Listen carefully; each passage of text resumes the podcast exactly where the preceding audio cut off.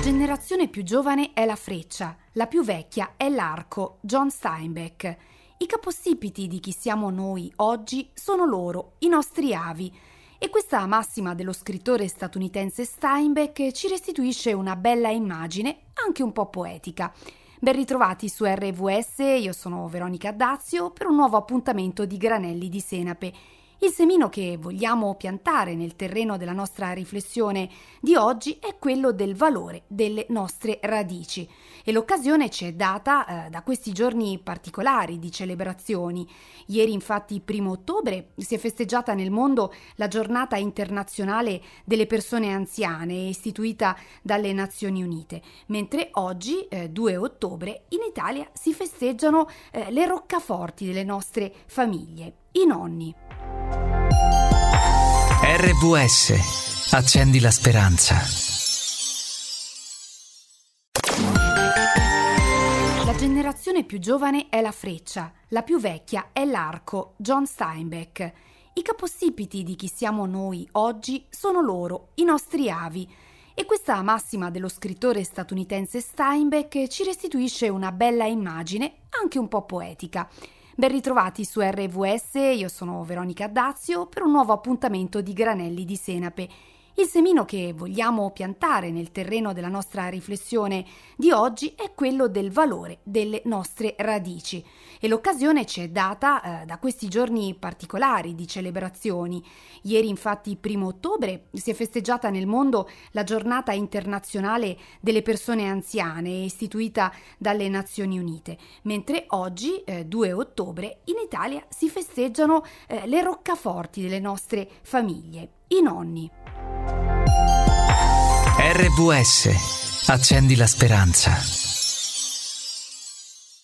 E siamo su RVS per parlare oggi, eh, che tra l'altro è il 2 ottobre, festa dei nonni, di queste eh, figure, di queste persone così importanti nella vita delle famiglie, dei nipoti in particolare. Abbiamo eh, approfondito con Annalisa Pomiglio, la nostra ospite, fondatrice di un sito, noinonni.it, eh, quali sono mh, mm, i pro e i contro anche del, dell'aiuto familiare, familiare che i nonni eh, offrono appunto alle, alle i loro figli e quindi di rimando ai nipoti. E a proposito mh, di questo argomento, Annalisa, eh, la terza età, eh, l'essere nonni, eh, eh tra speranza, aspettativa di vita, insomma, mh, sono tanti i temi che si vanno ad intrecciare no? Nella, in questa figura così importante di capostipite di una famiglia.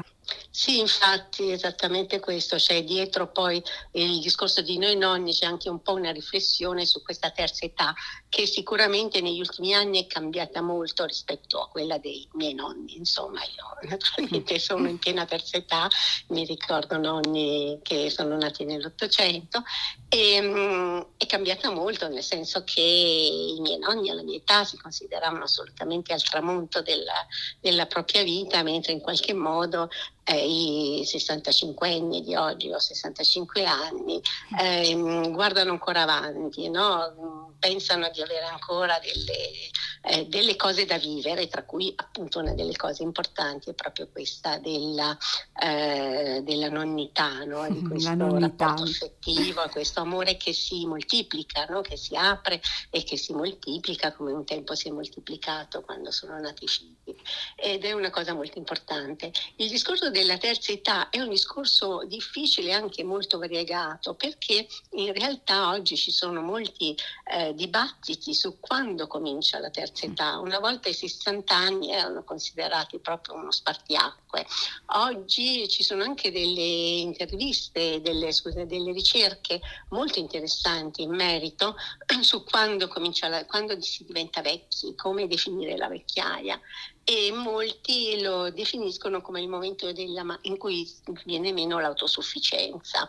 Eh, che, che, è un po' estremo poi come, sì, come, come, ragionamento, come limite, insomma, perché eh, sì, certo in quel momento là certo, c'è un declino poi sicuramente apparente più ra- eh, cioè evidente più rapido, però insomma la vecchiaia eh, posso testimoniarlo, comincia anche, anche prima. Anche però, prima Eh, l'atteggiamento verso questa età sicuramente cambia, è cambiato, eh, c'è molta più curiosità nei nonni di oggi verso il mondo che li circonda, per esempio anche l'atteggiamento verso le nuove tecnologie è molto più aperto, cioè io penso che mia nonna non avrebbe mai pensato neanche, gli sarebbe sfiorato eh, l'idea di prendere in mano un telefonino che in realtà com- cominciava a comparire quando negli ultimi anni della sua vita, però eh, proprio non le sarebbe venuto in mente, mentre appunto oggi i nonni si cimentano anche con queste nuove tecnologie, spesso proprio con l'aiuto e la guida